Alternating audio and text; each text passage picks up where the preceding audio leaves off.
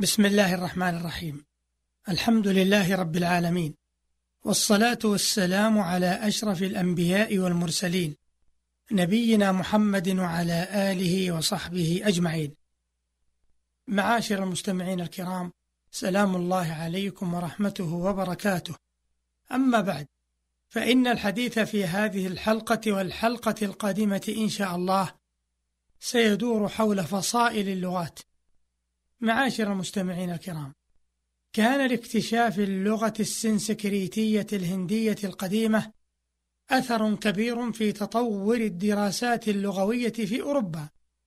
ذلكم أن البحث اللغوي الهندي كان يتميز بالدقة والاهتمام بالدراسات الوصفية ويبتعد عن الجدل والفلسفة. وقد تبين للغويين وجود أوجه شبه كبيرة بين السنسكريتية واللغات الأوروبية فدفعهم هذا إلى الاهتمام بالدراسة الوصفية والتاريخية والمقارنة للغات. وقد كان علماء تلك الفترة في أوروبا مهتمين بالبحث التاريخي ويحاولون وضع دراسة تاريخية تطويرية لكل علم متأثرين بنظرية داروين التطويرية. كما كانوا يسعون إلى وضع قوانين لعلومهم فسار علماء اللغة على هذا النهج لأجل تحديد أوجه الشبه والاتفاق بين اللغات والبحث عن الأصول المشتركة لهذه اللغات رغبة في الوصول إلى ما يسمى باللغة الأولى أو الأم ودراسة تطور اللغات وكتابة تاريخها اللغوي ووضع قوانين عامة للغات. ودفع تحديد ملامح المجموعات اللغوية في أوروبا ومعرفة العلاقات بينها إلى البحث في لغات العالم الأخرى. حتى توصل العلماء إلى بعض التقسيمات للغات وهو ما يسمى بالفصائل أو الأسر اللغوية. والغرض الذي يسعى إليه من دراسة الفصائل اللغوية هو معرفة التقسيمات العامة للغات العالم والمجموعة التي تنتمي إليها لغتنا وخصائص المجموعة وتاريخها ثم يعرج على لغتنا فتدرس بالتفصيل. ولقد توصل العلماء إلى عدة نظريات في تقسيم اللغات في العالم ولكن أشهر تلك النظريات نظريتان. النظرية الأولى وهي التي تعتمد على الدراسة الوصفية والتشكيلية للغات.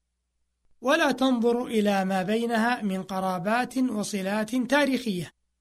وصاحب هذه النظرية هو العالم الألماني شليجل. وقد قسم اللغات إلى ثلاثة أقسام. الأولى اللغات المتصرفة أو التحليلية. وتمتاز هذه اللغات من الناحية التصريفية بتغير المعاني مع تصرف الكلمات وأن الألفاظ فيها يشتق بعضها من بعض. ومن الناحية النحوية وتراكيب الجمل تستخدم روابط وأدوات تدل على مختلف العلاقات. ومن هذا النوع اللغات الأوروبية واللغات السامية ومنها العربية التي بلغت من ذلك مبلغا فاقت به سائر اللغات. ففي العربية على سبيل المثال تقول من مادة شرب شرب يشرب شارب شراب شرب شروب شريب تشراب وكل منها يدل على معنى. وتقول ركب محمد وعلي القطار من مكة إلى المدينة فتدل الضمة في محمد على الفاعلية والفتحة في القطار على المفعولية والواو على الربط بين علي ومحمد ومن على الابتداء وإلى على الانتهاء وهكذا. القسم الثاني اللغات الوصلية أو اللاصقة وهذه اللغات تتغير المعاني فيها عن طريقة إضافة لواصق أو سوابق إلى الكلمات. لتحمل معاني جديدة. ومن أشهر لغات هذه الفصيلة اليابانية وبعض اللغات البدائية. القسم الثالث اللغات العازلة وهي لغات لا تتصرف الكلمات فيها ولا تلحقها الإضافات بل تحمل كل كلمة بصورتها معنى لا يتغير. ولا تعرف هذه اللغات الأدوات النحوية. ولعل هذا هو السبب في تسميتها بالعازلة لأن لكل كلمة دلالة خاصة لا تقبل التغير. ومن هذه اللغات الصينية وكثير من لغات الأمم البدائية. وزعم القائلون بهذه النظرية أنها تدل على تطور اللغات فاللغة في نظرهم تبدأ من مرحلة العزل. ثم ترتقي إلى المرحلة التي تستخدم فيها السوابق واللواحق ثم إلى أرقى مراحلها وهي أن تكون تصريفية. كما يرى القائلون بها أن بعض اللغات قد تتوقف عند مرحلة معينة فلا تتجاوزها وقد استدلوا على نظريتهم هذه بلغات الأطفال ولغات الأمم البدائية. ولم تلق هذه النظرية قبولا عند العلماء ووجهوا إليها اعتراضات أهمها أن كثيرا من اللغات تعرف أكثر من قسم من الأقسام الثلاثة. فالعربية التي هي لغة تصريفية تعتمد اعتمادا كبيرا على الوصل والإلصاق كحروف المضارعة وعلامات التثنية والجمع وغيرها.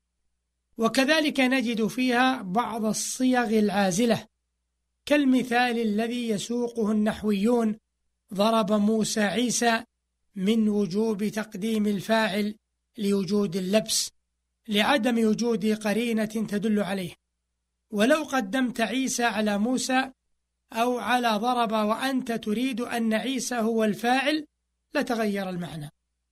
النظرية الثانية وهي التي تعتمد على الصلات وروابط القربى والعلاقات التاريخية والجغرافية بين الشعوب.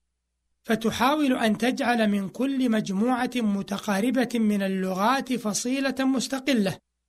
وهذه النظرية أكثر النظريات قبولا ورواجا بين العلماء. وأشهر تقسيم للغات سار في هذا الاتجاه هو ما قال به العالم الألماني ماكس مولر المتوفى سنة تسعمائة وألف للميلاد. فقد لاحظ أن أكثر لغات العالم تجمع بينها علاقات تاريخية وأوجه شبه مما يمكن أن تكون متفرعة عن أصل واحد.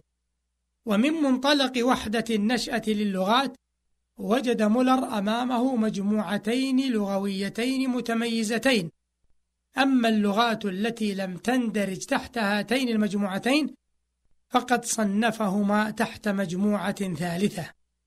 وعلى هذا ففصائل اللغات في العالم ثلاث. الأولى فصيلة اللغات الهندية الأوروبية وهي أكثر اللغات انتشارا في العالم إذ يتكلم بها أكثر سكان أوروبا وأمريكا واستراليا وقسم كبير من سكان آسيا. ويندرج تحت هذه المجموعة عدد من اللغات البائدة كالسنسكريتية والفارسية القديمة والبهلوية واللغات الجرمانية واليونانية والإغريقية القديمة كما يدخل ضمن هذه المجموعة من اللغات المستعملة الحية اللغات الهندية والفارسية والكردية والأفغانية والأرمنية والألبانية واللغات الأوروبية والسلافية والإسكندنافية وغيرها. وقد اختلف العلماء في تحديد موطن هذه اللغات. فقيل نشأت في وسط آسيا في منطقة التركستان أو في أوروبا الشرقية أو في بحر البلطيق. كما حاولوا تصور كيفية انتقال هذه اللغات وانتشارها في تلك البقاع الواسعة في العالم. وقد بحث العلماء كثيرا في هذه اللغات. لأن أكثر علماء اللغة في العصور المتأخرة ينتمون إليها وتمتاز هذه الفصيلة بكثرة شعبها واتساع الرقعة المنتشرة فيها. وقد سلك المتحدثون بها إن كانت في يوم ما لغة واحدة مسالك متباعدة حتى لا يكاد يوجد بين فروع هذه الفصيلة إلا أوجه شبه محدودة يدركها المتخصصون. الثانية فصيلة اللغات السامية الحامية وتشمل هذه الفصيلة مجموعتين لا يربط بينهما إلا روابط جغرافية. ذلك أن الاختلاف بين المجموعتين كبير. أما الأولى السامية فلها حديث خاص وسيأتي إن شاء الله تعالى. وأما الثانية الحامية فتنتسب إلى حام بن نوح عليه السلام. وهي تحوي اللغات المصرية القديمة والقبطية واللغات البربرية التي لا يزال لها بعض الاستعمال في مناطق من شمال إفريقيا واللغات الكنوشيتية الحبشية القديمة والنوبية. وأكثر هذه اللغات طغت عليها اللغات السامية. ثالثا فصيلة اللغات الطورانية وتسمى بالفصيلة من قبيل المجاز. وإلا فإن هذه الفصيلة تضم لغات لا تربط بينها علاقات ولكن مولر جمعها تحت هذا الاسم تخلصا من كثرة التقسيمات. ومن هذه الفصيلة اللغات الصينية واليابانية والتركية والمغولية وغيرها. ولم يرضي هذا التقسيم العلماء المحدثين فجعلوا اللغات السامية الحامية فصيلتين مستقلتين وجعلوا الفصيلة الطورانية تسعة عشر قسما لتصل الفصائل إلى اثنتين وعشرين. معاشر مستمعين الكرام إلى هنا ينتهي وقت هذه الحلقة التي دارت حول فصائل اللغات. والسلام عليكم ورحمة الله وبركاته.